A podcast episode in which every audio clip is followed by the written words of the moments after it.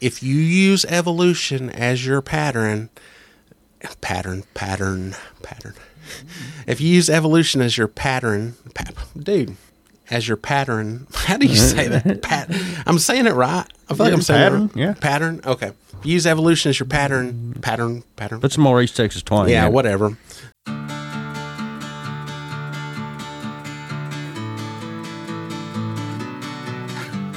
Hello, welcome to Universally Challenged, the podcast where we do cultural criticism from a biblical perspective. Today I've got Scooter here with me, and we're going to attempt to discuss maybe, I don't know if this is really a hot button issue. It's one that's always there, I, I guess at least since Darwin, it's been there. What evolution is, how it relates to Christianity, and what the Bible says. So, Sounds good. Sounds good. so, if, if I asked uh, you for a brief explanation of what you would say evolution is, what would you say? I would I would steal a quote from Tony Evans, and I'm probably going to mess this up. So so I apologize in advance. But basically, to summarize a point that he was making, evolution is a theory created by man to make smart people sound dumb. I mean, I kind of like that. I'm pretty sure he went deeper into it. and He probably explained a little bit more than, than Yeah. I just put out there, but I don't, I don't know where it comes from out of the deceitful heart of man him himself. We the Bible, and we'll get into it. If you want to talk about microevolution, that's a different story, even though it's part of the same game. But this macroevolution, which is what evolution really is, uh, these major steps from one thing or, or whatever you want to call it to an next, from the goo to the zoo to you. I, I, think I've heard somebody say that. Yeah. That's that's Pretty just sure it's a- ridiculous. A, Norman Geisler. Honestly, guys, if you went to public school, you probably have at least a basic understanding of what evolution is. If you took any college science courses, maybe a little bit better view of what evolution is. Uh, just kind of accepted as a fact. You're not supposed to debate it. They don't want you in school teaching any sort of intelligent design view opposed to it because the consensus is that evolution is true and just believe it and walk away from it. Like Scooter was saying, scientific theory proposed by Charles Darwin. I think most of us know, and this, and like I said, this is mainly for the homeschool kids that learned the right way and didn't learn evolution. So I need, I'm explaining it for them because I know most of us know this, but he observed some finches on an island. He observed the changing of the finches based on whether it was dry or wet and what size beaks they had. Mm-hmm. And that just has to do with those traits were the ones that they, you could survive with at the time. We all believe that. That was observable, testable, repeatable.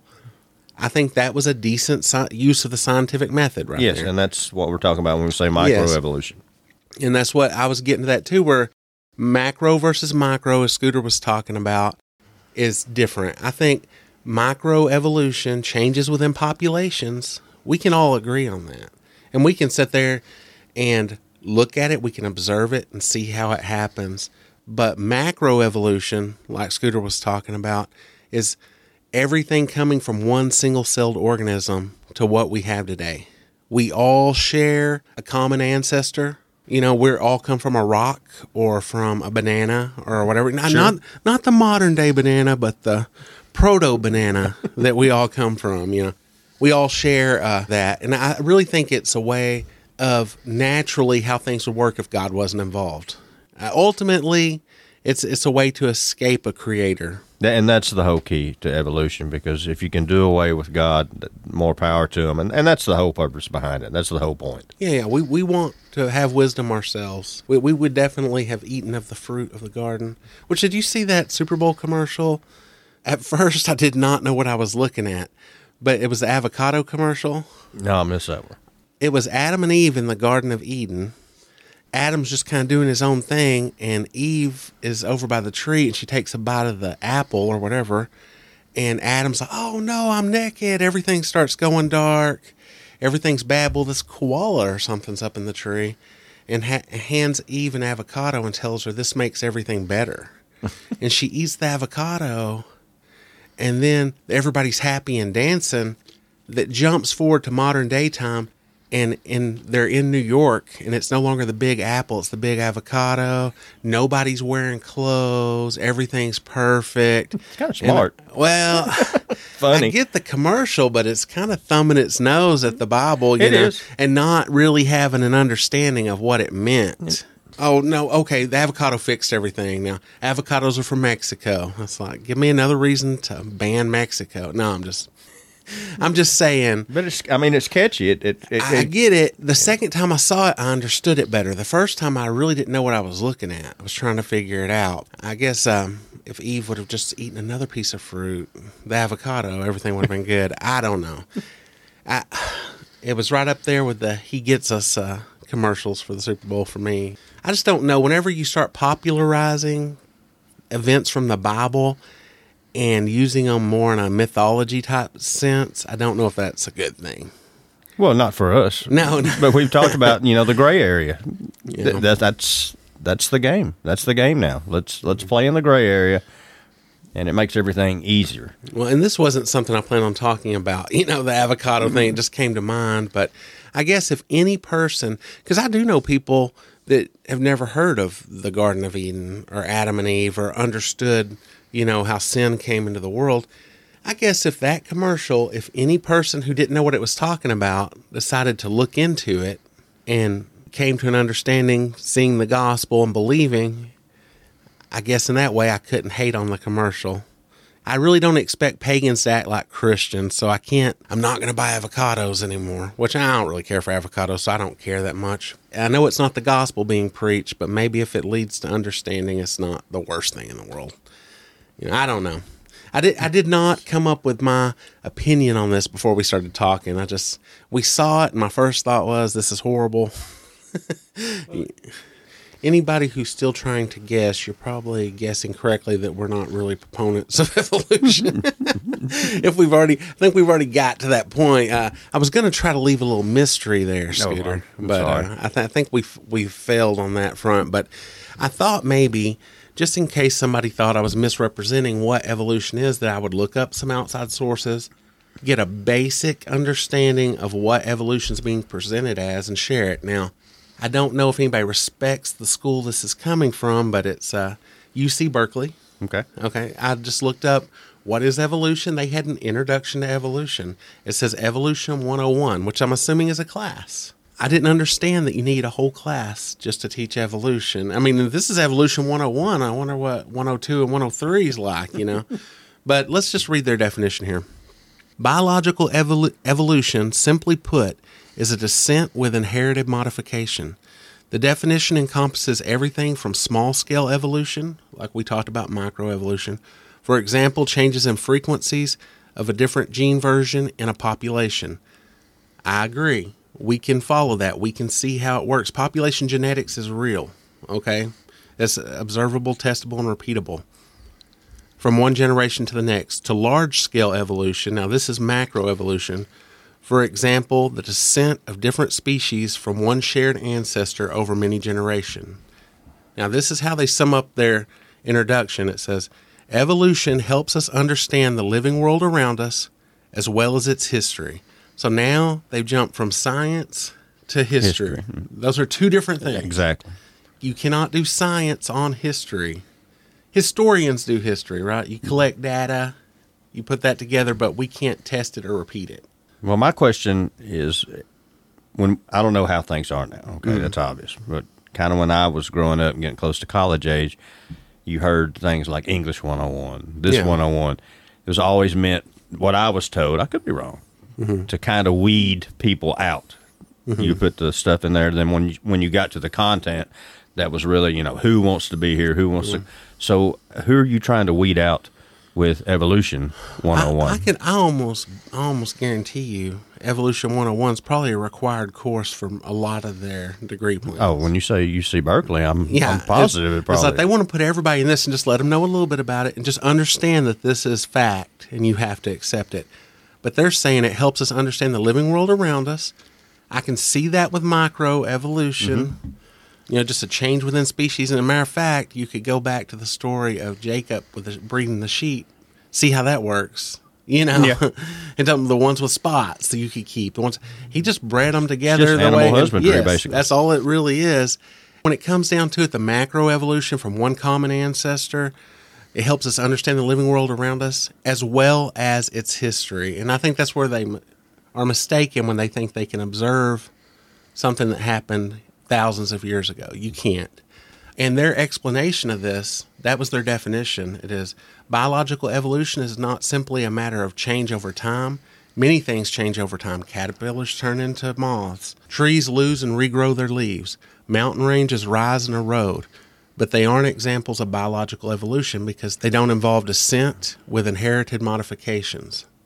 All life on Earth shares a common ancestor, and they've got that underlined and highlighted. Just as you and your cousins share a common grandmother, through the process of descent with modification, this common ancestor gives rise to diverse species that we see documented in the fossil record.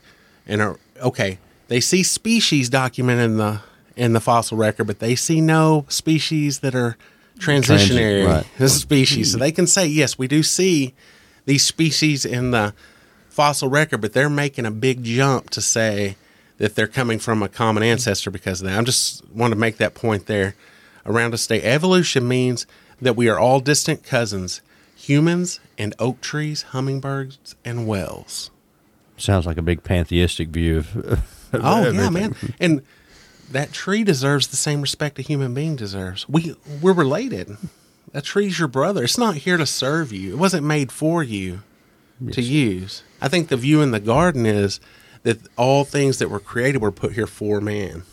You know, in submission to man. And this is the total opposite view. It puts us right on the same level with everything else Yeah. that exists. Yeah, and, and to make just light of, of of the situation real quick, how do you know me and my cousin have the same grandmother? No. And how do you know if she identifies as a grandmother? Oh, well. So that's a big assumption to make, especially in today's world. Well, you're you're you're jumping somewhere. To, you're, you're, y'all y'all have uh, two grandfathers. Is that what you're telling me? That yeah, that's a that's a jump off what we're talking about know, just I'm a little bit there. just need to lighten it up a little bit. so I, I guess some people would say, hey, you're you're agreeing with evolution on some point because you're saying microevolution uh, is a thing and macroevolution isn't. You know, and so h- how do you how do you justify that? And I would say whatever evolution says that lines up with scripture, I agree with. If it doesn't contradict scripture and you can see it happening, I agree. But when it when it does contradict scripture, we're going to disagree with it. So I mean everything doesn't have to be totally bad all the time. The problem is this is a modern day religious view pretty much. It is. No, it's a worldview in and of itself. And one thing that's dangerous is it pits science against God, but Yeah. God is the reason for science. Yeah. We've got bad science because of people that practice bad science, Yeah. not because the science is bad itself. But when you post stuff out there like that, you're taking the biblical view, which I will, but let's just from a practical standpoint. Mm-hmm. Show me where science proves macroevolution to the level that these people, or even to any level. Yeah, they have they have yet to find one transitionary fossil. Exactly, but show where science has proven microevolution. So it's real easy for anyone to see how you can accept parts of evolution, but Yeah. not the main gist of it. The main gist of evolution is to take everything away from God, to get rid of God, hmm.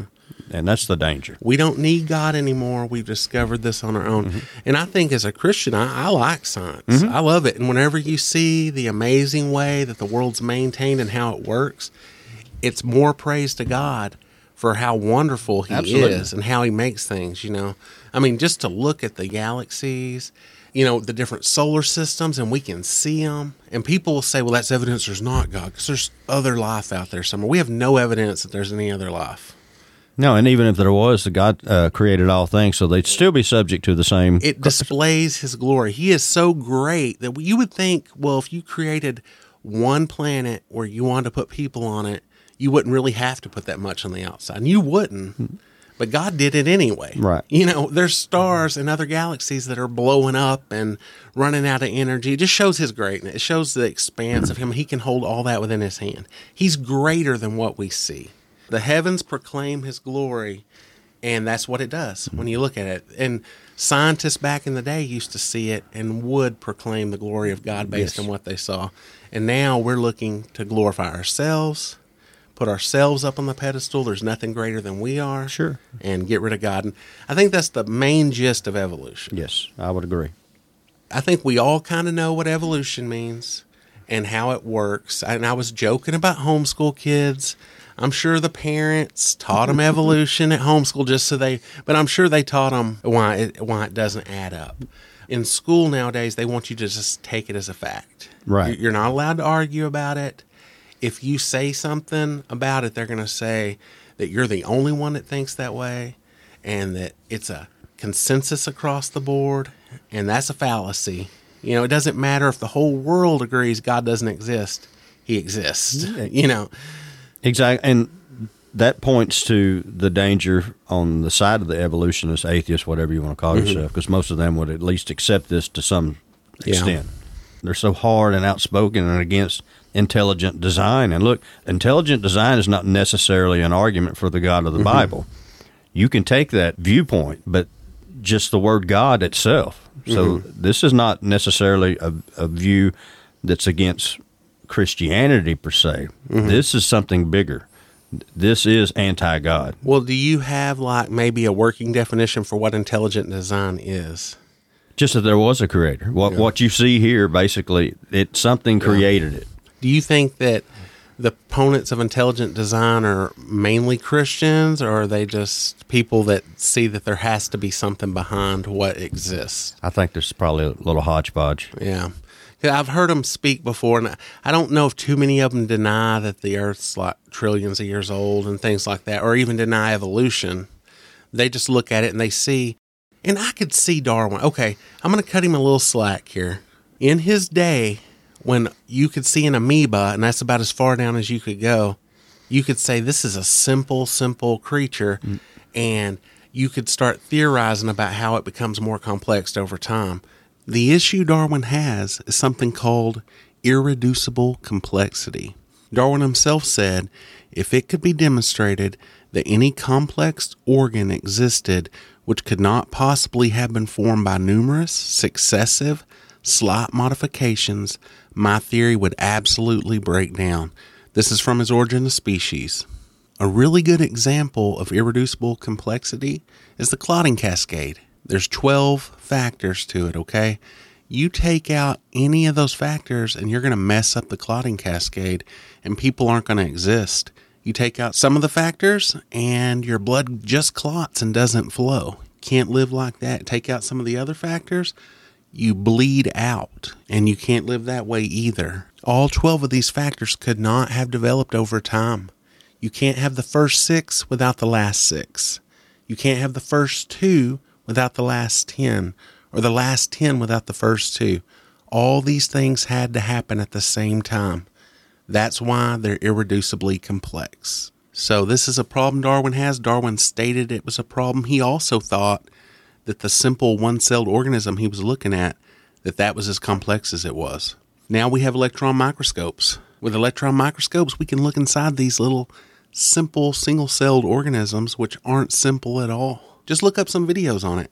There's a bunch of micro machines in there that are moving things back and forth and doing lots of work. It's not like it's a simple thing. It's it's a complex being even in a small single cell.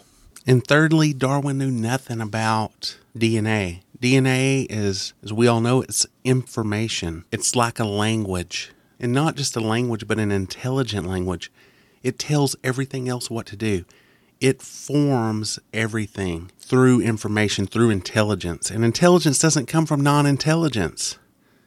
There obviously was intelligence behind the things that are created. Now, our argument, of course, is that intelligence is God. But through intelligent design, they don't really break that down. They don't go to specifically a Christian God. They're just arguing that there is some form of intelligence behind what was created. We, of course, would say Yahweh, God of the Bible. But yeah, Yeah. that's that's the argument. I think if I was going to uh, accept evolution, if it, you know, some of us are probably brought up in an environment where it's been beat into us, and even after we become Christians, it's like, well, no, no, evolution's still real. And I could see taking the view of intelligent design, but realizing God's behind it. And that's theistic evolution, and we'll get into that here in a little bit. So I don't want to get into that too much. But yeah, we could talk all day about why we disagree with evolution, probably, but I think we should move on and say, what does the Bible say? Okay. At what point does the Bible address creation and where we came from? Well, I'm glad you asked me that, Zach. I think we can go back to the very beginning. Could we Oh. not? Genesis 1 1, Is, maybe? it the, is that the first book of the Bible? At the first The book. I first think the first verse. The first verse talks about God creating. Yes. Oh, hold on, hold on. Is this poetic language that we're speaking? No, with? this is presumption. Oh, it's, I, I I would almost call it historical narrative. Well, I say that's presupposing. How about yeah, that? I, I would call it. You know, I was I've watched a lot of stuff over the last couple days about different Christians talking about Genesis and how to take it, whether you're taking it literally or not. I've heard a lot of people, especially on the side of the Earth is really old and maybe a theistic evolution where you believe in God, but you also believe in evolution, and we're going to make the Bible meld with evolution because evolution is the overarching theory that have uh, inserted that Genesis 1 1 or the Genesis, the first chapter, is poetic. I, I just I read through it several times last night, and I I read through to Noah a couple different times to try to see where I could draw out a poetic language. I don't think it's poetic. It sounds pretty direct. It's just stating facts of what happened. Correct. Now, the way they write back then, you know, you get a the Genesis first chapter account, and in two it goes back and gives a little more detail as to what's going in there. And I even heard people, you know, because they're trying to add time to it. Mm-hmm. They're trying to make it longer, and they're even trying to say that the seventh day was is still going on right now, so that that's an example of what the other days were like. So the other days were thousands of years, and I don't really get that anyway because okay, okay, let's say each of those days was six thousand years. Okay, what does that do for your evolution theory? Correct. Because with evolution, the more we know, the more we realize the impossibility of time, of matter over time becoming something like we have right now. They keep having to add time to it. It used to the- be millions of years Yeah, that's the key component, right? Yeah. You have to have the time for aspect. to for evolution to work. Absolutely. Yes. Absolutely. The only other worldview against the creation view from the Bible, when it's told the truth, outside of uh, evolution that I'm aware of, is maybe a pantheistic Yeah. view. But that's completely different. We're Yeah. not talking about that right now. We're talking about evolution. And yes, you have to have time. You Yeah. have to have more time. And every time they go back, it seems they have to have more time. It went from millions to billions to now trillions of years, and they'll add more time on it, Mm-hmm. Scooter. They'll add more time because it has to, because it, they want that has to play with your imagination. Your imagination has to go, yeah, yeah. If, if we from that long, you know, anything will ha- anything and everything that could happen will happen. Basically, is Right. where you're coming up with that from. But that's not really what we see in the world. And I, I get their point that they're like, well, the world looks like it would be old. It looks like it would take this long. Oh, those uh those stars we're seeing are a trillion light years away. That light couldn't make it here. They'll treat you like you're stupid. That that light couldn't even be here for us to see if it wasn't trillions of years old.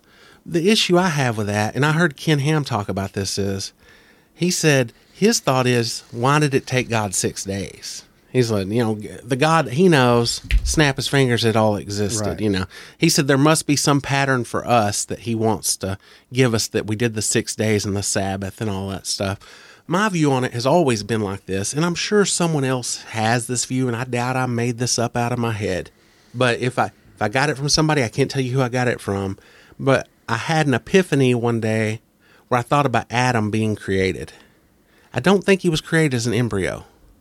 I don't think he, he was in a sack and he became a baby and he became a man. Because we're talking special creation here. Absolutely. I think the Bible shows it as Adam was created as a man, mm-hmm. a full grown man with understanding, and God gave him responsibility and put him in dominion over everything that he had created.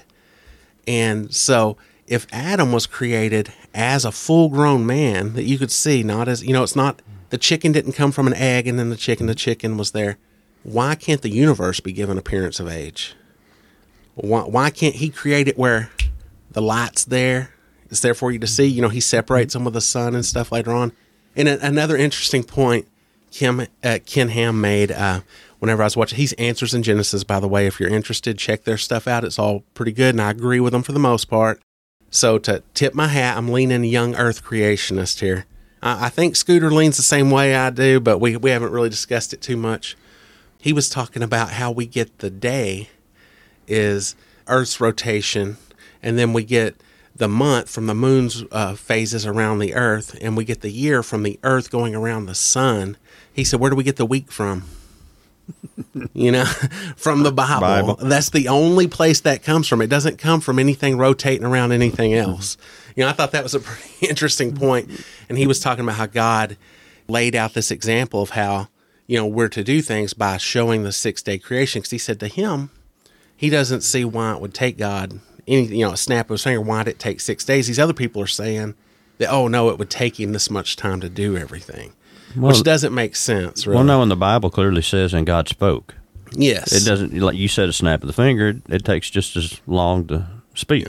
I can do them in the, you know, to do Genesis 1 1, in the beginning, God created the heavens and the earth. That's the first thing the Bible says. So we started off with God. Before we got into anything, we've started off with God. And and this makes think of the time period they were in. Uh, you accept Moses wrote Genesis? I do. Okay, that's I'm there too. Moses wrote Genesis. They came out of Egypt. The Egyptian gods they lived within the universe. It wasn't like they were gods that created the place they lived. This is a God that they're representing that goes. He created everything. He's outside of creation. So nothing began without him beginning it. You know, I think that's noteworthy to mention that. And it, it taught he had the power over the light, he had the power over the seas. He told waters they could go a certain distance and no more, and other waters they go a certain distance and no more. Yeah. I didn't realize, I always just assumed we drew a line where the oceans were. But I, I, I didn't realize that those waters don't mix. Hmm. You know, if, if the Pacific meets the Atlantic, there's different waters. They don't go together. You know, that's cool stuff. That is And I'm- really cool. I'm sure if I had a scientist in the room, he would go, "Oh, whoa, whoa, whoa, this is my explanation for why that happens." But you know, I know, I know God did it that way, and if you want to explain to me how He did it, I'm interested in it. You know, Well, and it's important to note here. We've talked about time already. Time was non-existent until God put Yeah. creation into order. yeah, the beginning, the first second of existence. So it had to be outside Yeah. anything temporal. Yeah, yeah, So how I mean, how far back can you can you push that? yeah. So And, and you know, we I, I'm not the first person to mention this. I, I know, like Frank Turek and different people will mention that in the beginning, God created the heavens and the earth goes right along with the scientific explanation of the Big Bang Theory. Mm-hmm. Now, I'm not saying the Big Bang Theory, but it's the same explanation. God spoke, and there it was, and that's what the Bible says happened. And that's science is like. Well, at some point, time, matter was all created. They realize that time wasn't forever and that matter came into existence. They just can't explain it. Mm-hmm. It's been written down for thousands of years. something can be created from nothing, but not by nothing. So Yes. I put that in there just so I can use my big term ex nihilo or ex Yes. nihilo. So out of nothing came something. Yeah. And Big Bang uh, Yeah. certainly would be an explanation to a certain extent for some people. That there was something, but that something was God. Yes. Yeah, and and of course the what are the all the real smart people going to tell you? But where did God come from? The unmoved mover. There has to be an original, right? It's an infinite regression, which we know is impossible. So God just always He says He was, He is, and He is to come. There is no beginning for God. Now, you want my finite mind to understand that? I cannot. If I think too hard about it, it'll probably explode. But I do accept it as truth. Yes. And it, logically, it's the only thing that makes sense. Compared to everything out there, Yes. yes, absolutely. Yeah, there has to be. For us to be here, there has to be a creator, and that creator has to be infinite. Mm-hmm. Now, as a finite being, I can't understand it, but it's just the fact it is. Now, I think the important thing, I almost was going to read all of Genesis chapter 1, but I think everybody who's listening can get their hands on a Bible. If you can't, there's Bible apps on your phone. Get one, read Genesis 1. You can even use the nearly inspired version if you want to. No, I'm just I'm just mess with NIV people. That's just fine. Whatever Bible you got, go ahead and use it. Not I would probably stay away from the New World Translation. Uh, that's a Jehovah's Witness Bible, but whatever you like, you know. Uh, Scooter a couple years ago uh, bought the Apostle Paul's King James Bible on eBay, so we try to use that as much as uh, possible. You know, Had you ever see that before? That they were selling the The Apostle Apostle Paul's Paul's- own King James version of the Bible. Just a joke, people. Just a joke. But um, Zach knows I use the NIV a lot too. So. yeah. yeah, the NIV's fine. I like the NIV fine. If I mean, if you kind of want to know what the Bible's saying, go ahead and read it. but no, on, on that topic though, they're really there are different translations of the Bible, and there's better ones to study from than other ones. Sure. I would I would have said if I was using English version, which I have to because I'm dumb and can't read Greek or Hebrew, but I I'd been studying from NASB. I like it. ESV seems really good. They're more literal word for word translations, and I think it's the best way to study the Bible. Now, at the same time, I can look at the NIV sometimes and get a better idea of what it's saying mm-hmm. because it's a thought for thought. But I prefer when I'm studying to get more of a literal translation. And for anybody that's really interested in some of the best English translations of the Bible, the newest version they're saying is the best, most literal translation is the Legacy Standard Bible. The Masters University helped develop this, mm-hmm. and I, I want to say John I don't MacArthur, wanna, right? Yes, mm-hmm. and you can say what you want to about John MacArthur. I think he he loves uh, God and he tries to be faithful to the Word, whether mm-hmm. you disagree with him on some things or not. He he wants to give the most faithful representation of what you know Scripture yeah, says. I agree with that. And so, Masters University being part of what helped develop this Legacy Standard Bible, which, to my understanding, is still Lockman Foundation. It's NASB, a more updated literal version. Mm. The some of the words that were translated that were the same word that they would do different, like in the NASB or the ESV. They're trying to make sure they use the same words and stuff as they go through there, which makes it for somebody that really studies that's important stuff. Mm-hmm. But once again, I'm not going to have a transition for this next part like I did last week, where I had to just come on and apologize for not having a transition. We were talking about Genesis, you know, because people are going to say we're crazy, crazy Christians that believe that the world was created in seven days. And we're going to say, nope, it was created in six days. He rested in the seventh day, right? no, that's Voddie Baucham's thing. He tells it way better than I do. trying to steal a man's jokes mm-hmm. mess it up. But no, you, you probably agree that it's created in six literal days. I do. Yeah. So you believe the word day in Genesis 1 as it goes down is used many times. They're literally saying one 24 hour day. After many years mm-hmm. look, and looking at all angles, I would have to accept that viewpoint. I, I think it's when you break it down, you take it literally. Uh, I, I, think it's clear what the Bible says yeah. is is really what it is. So these are six, if you will, seven yeah. literal days based on God's capability and mm-hmm. how He acted, that makes a whole lot of sense. Yeah. And and like we were saying, I think it was uh, I think He was capable of doing it. You know, some people say when He said in the beginning God created the heavens and earth that that's when it happened, and they think the rest of this is poetic language of how He did it, just so we could keep it organized. Here's the thing. Let let me just read some of this. I'm not going to read the whole thing. At the end of verse three, it says. And there was evening and there was morning one day. Verse 8 says, There was evening and there was morning a second day. Let's come on down a little bit. There was evening and there was morning third day. There was evening and there was morning fourth day. There was evening and there was morning fifth day. And then after he creates man, it says, There was evening and there was morning sixth day. It's not only even saying day, it's not saying first day, second day, third day it's actually given a period of time. It's saying there was evening, morning, that day is complete. Right. So basically, what you do now, if you take a view outside of that, then mm-hmm. you have to in, either increase the length of a day, yes, or the evening. Mm-hmm. And I don't know of a whole lot of people that have well, they said pushed that theory, but I'm sure there are many out there that I, I've heard people say that. Oh well, not until the third day was there an evening and a morning because he hadn't separated he hadn't created the sun and the you know he hadn't separated the light or whatever. But it says literally in the first day there was evening and there was morning. Mm-hmm. you know it doesn't matter if you think that that can't happen yet. It, it, says it right there. It says evening morning. You know it's tying it to the word day. Mm-hmm. if you want to really get in depth on what the word means i suggest go to answers in genesis and just type in evening evening and morning or type in the word day and you'll get a lot of articles on this stuff and they explain how day does mean different things. Like you can say back in the day, that's a period of time. You know, they talk about all the different meanings of it, but they show where it means certain things. And for it to mean 24 hour period, if there's certain words paired with it, it's always 24 hour period. and they went above and beyond on pairing it with evening and morning. There were several things that were paired with it that made it a literal 24 hour days. Now, if you want to go back and argue that's poetic language, I get you. Okay. We can argue it. I personally don't argue with people on this stuff. When I'm talking to people, 90% of the time, I'm trying to present the gospel to them. If they want to bring all this stuff up, I'll go, huh, yeah, maybe that's how God did it, you know? Or I just go, well, I'll have to look into that. That's interesting. And I get back to talking the gospel with them. Because this isn't, I'm not going to save them through teaching them the world's only thousands of years old. And when you start chasing too many rabbits, Yeah, when you, you, get in you there. do. And it's not that important. Now, if I'm talking to another Christian, we can have a better discussion mm-hmm. about it. But I might take them to Exodus 28 and 11, right? We're doing the Ten Commandments. It says, Remember the Sabbath day and keep it holy. Six days you shall labor and do all your work.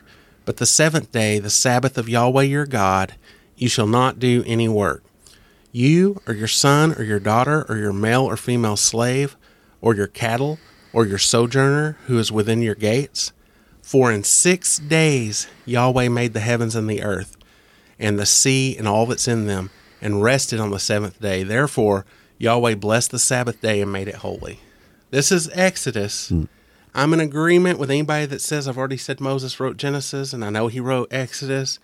So you might just be saying Moses said that, but we know Scripture's inspired. It literally says in Exodus, in six days he created it, and there nobody is arguing that that doesn't mean six 24 hour days.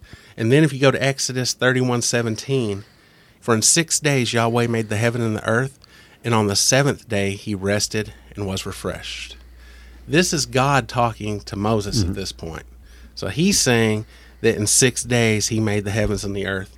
And nobody argues that it doesn't mean six 24 hour days right there Correct. either. So, I mean, that's other parts in the Bible where it mentions it. And I, I can't see where any other authors in the New Testament seem to take it as, you know, the earth was way older than it was.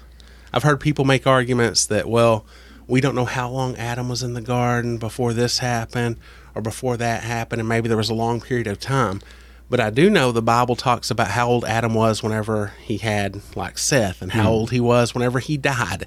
So we know there's a finite amount of time that Adam existed. Right. It wasn't just forever that he was out there. Anyway, I- that's my argument for short, for not short days, but let's say a younger Earth with the appearance of age. And we could definitely go all day talking about possibly what happened during the flood with Noah and how that catastrophic event affected the earth and made its age appear, you know, more than it was. Just wanted to say I think there's a really good argument for a young earth and for the world to have been created in six days and to have the appearance of age. Now, at the same time, are you aware of any other Christians that have a different view? That you would consider Christians that didn't believe young earth? Well, you also have, and you brought it up earlier, theistic evolution, Yes. where it tries to take in that, that same expanse of time, Mm-hmm. try to take the macro elements out of creation itself as far as animals, Yeah. humans, but try to say, okay, we've had science here that says this rock is Yeah. eight billion years old, and we have these fossils that So claim we have to allow for we that. have to. Yeah. You know. So once again, you're it, it's it's unfortunately because a lot of Christians do hold this view. It's kind of our attempt to play God in a hmm. sense. I think they're defending God. I think they're like, well, God's real. Most of the Bible's literal, you know, got this literal view to it. But in this instance, this will make it look like God's not real. So, That's a weird defense, though. Would but you I agree? think I think they do. I think that's what they think they're doing. That oh, God didn't mean this when He said this. You know, I honestly think that's what they're doing. And I would say theistic evolution and old Earth creationism. And I believe just if you believe this, I'm not saying you're not a Christian. Okay, I have I have misviews on a lot of things, and my mind has been changed many times about theology and stuff over the years and I don't feel like this is a separate issue. I don't think of some churches split over stuff like this. I don't think this is a church split issue. Now, at the same time, if the leadership in my church was pushing this, I probably wouldn't go to the church. Right. But if someone else in my Sunday school holds this view, I'm not going to report them to the deacons and try to get them kicked out of church and tell them they can't come back till they repent, type thing. Now, I wouldn't want anybody that was in leadership or teaching in my church to hold this view and teach it to people. But I think the only reason for it, and these are smart people that push this view, is to allow for what science says about evolution. I think well, that's, that's really that's it. what I'm saying. I don't really get Yeah. the if they're actually defending God. I don't understand the. I mean, I'll accept the argument. You have to, Mm-hmm. and I do believe that there are some that say, "Hey, we've got to protect our God the way we believe." But God doesn't need our help. Mm-hmm. The Bible is clear in stating that. To me, that's the same kind of, uh, and to to get off on something else, just real quick, Mm-hmm. that's the same kind of malarkey that people now use about this is a racist country. Uh, we're so white supremacist. We Mm-hmm. don't care about other ethnic cultures. We treat them like crap. But yet you want to have open borders. So if we're treating people so bad, then why should we let people come in? And to me, this is why are we trying to defend It's God? more, when, more people for us to abuse. yeah, I, I guess you know. So why do, why why do we think we need to defend God on that level? Well, what's funny is, as I was looking back at some stuff, uh, they were pointing out that this is not an old debate in how long the Earth's been around, but it's only been since like the uh, 1800s that we've been defending that it hasn't been millions of years, mm-hmm. because that's about the time Darwin come around with his theories. And we had to all fall in line because what he was saying was true. So we had to make the Bible align with it. But back in the day, the reformers and whatnot were debating people on the fact it did take God six days to create the heavens and the earth because there was people back then saying that no, he did it in one day. Yeah. Probably going back to in the beginning, God created the heavens and the earth. And there was a big debate going on there. So they were defending an actual literal six day creation from a one day creation as opposed to our modern day where we're defending against millions of years. There was an interesting quote by Martin Luther I wanted to read where he was defending against people that thought the earth was created in one day. He said, When Moses writes that God created the heaven and the earth, whatever's in them, in six days, then let this period continue to have been six days, and do not venture to devise any comment according to which six days were one day. But if you cannot understand how this could have been done in six days, then grant the Holy Spirit the honor of being more learned than you are. For you, for you are to deal with Scripture in such a way that you bear in mind that God Himself says what is written. But since God is speaking, is not fitting for you, want only to turn His words the direction you wish them to go. That could apply. You could take that and let it not be said one day and let it not be said a million years mm-hmm. and swap those two things out and it makes, you know, sense, especially when he's arguing with other theologians and he's saying let the Holy Spirit have the honor of being more learned than you are and that scripture comes from God and this is what scripture tells us and this is what we believe. I would agree with that. Yes, I, that is a, I thought that was worth sharing there. So we're- in a, we're in agreement that a day is a day, 24 hours, uh, young Earth, and as far as the view we have, we would disagree with anybody that wanted to mix evolution in with creation, add the billions of years, or to say that there's an old Earth. And I, I think you were making the distinction earlier. I think these old Earth creationists are still saying Adam's special creation. I'm hoping. Yeah. Because that's the this is the real issue you have because you can say this doesn't matter whether it's a young earth or an old earth we're still where we are. Jesus came, he died in our place. He's justified us and he's sanctifying us. And you can say this doesn't really matter, but it does because if Adam isn't a special creation, then through one man death entered the world and through another the world was saved. Mm-hmm. W- We were imputed with Adam's sin we're imputed with Jesus' righteousness. Without us being imputed with Adam's sin, there's you know There's no need for yeah, Christ. and we can't be imputed with Christ's righteousness. There's a federal head that was set up mm-hmm. for us, and also death entering the world. The whole creation suffered from Adam's sin. Sure. The world fell. Death of animals didn't happen before Adam. Mm-hmm. And so if you want to go back and say, "Oh yeah, Adam Adam's only been around for about 10,000 years and God made him then, but you've got all these animals in your fossil record that died for billions and trillions of years before Adam. How why was death in the world before Adam?" Right. No, I, and and I agree. And also go back, you you said dominion earlier. I think it's important for a lot of the people out there to understand that there are different levels of God's creation. Uh, man was created to have dominion over the rest of God's creation. Yeah. And you see, uh, death was brought on by Adam because of his sin. We, I'm not a big what you would call. I'm not a tree hugger. Yeah. However, I do believe the Bible teaches that we need to respect the environment. We are to take care of it because that was one of the, the main things that he told But, it- Adam. but it's for us. But it's for and us. If we need to level trees to, Then, you know, yes. for something to make people's lives better. right, we but it. we've done a poor job overall of taking care of uh, what God has given us as stewards. But it still doesn't take away the fact that He created us to have dominion and Yeah. to run this His creation. Yeah. So, For sure, it doesn't. It, it's not in charge of us. We don't have to live around creation. right. But and this is also another point that, as far as if it was poetic language, some people would say, well, there was no literal Adam. That and we've discussed there has to be a literal Adam. Uh, the world fell into sin through Adam, but they're going to say there was no literal Adam. It was poetic language. Well, let's kind of look at how. Let's look at some spots where in the New Testament they thought there was a literal Adam. Well, you know, there there were several times in the Old Testament Adam's mainly mentioned back in Genesis. A few times throughout the like minor prophets, Adam's mentioned. He's mentioned in the genealogy in Luke. You know, it goes all the way back to mm-hmm. Adam. And then like in 1 Corinthians fifteen twenty two, for as in Adam all die, so in Christ all will be made alive. So Paul's taking a literal Adam there.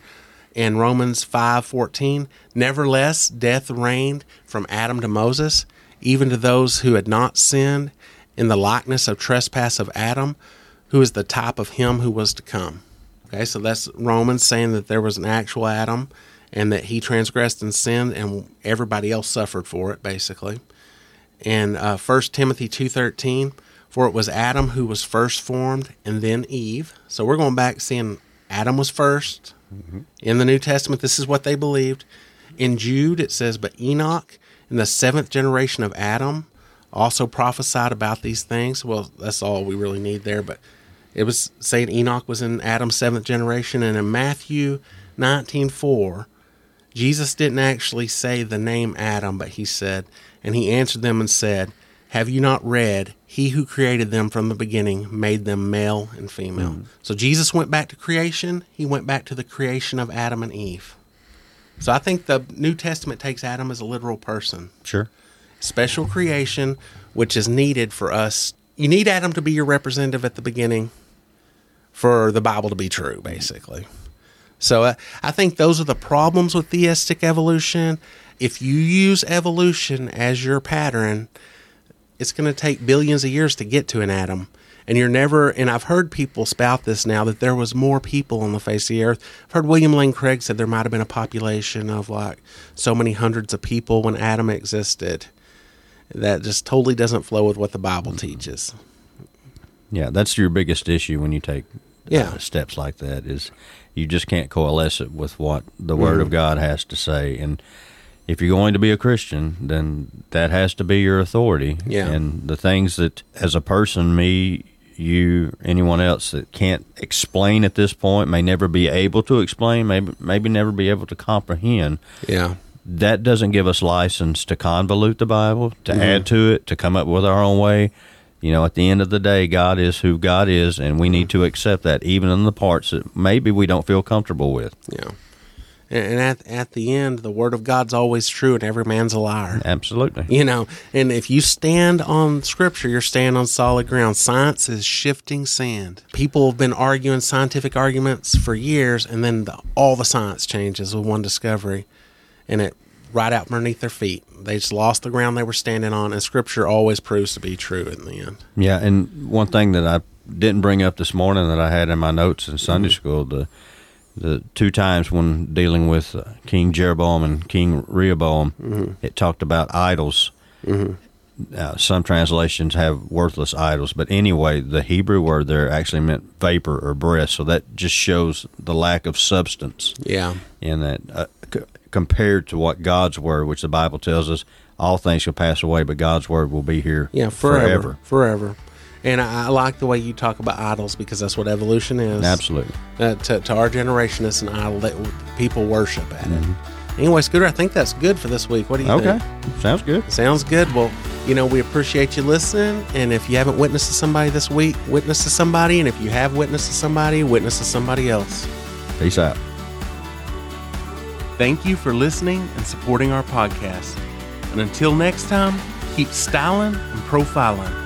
UCCast out.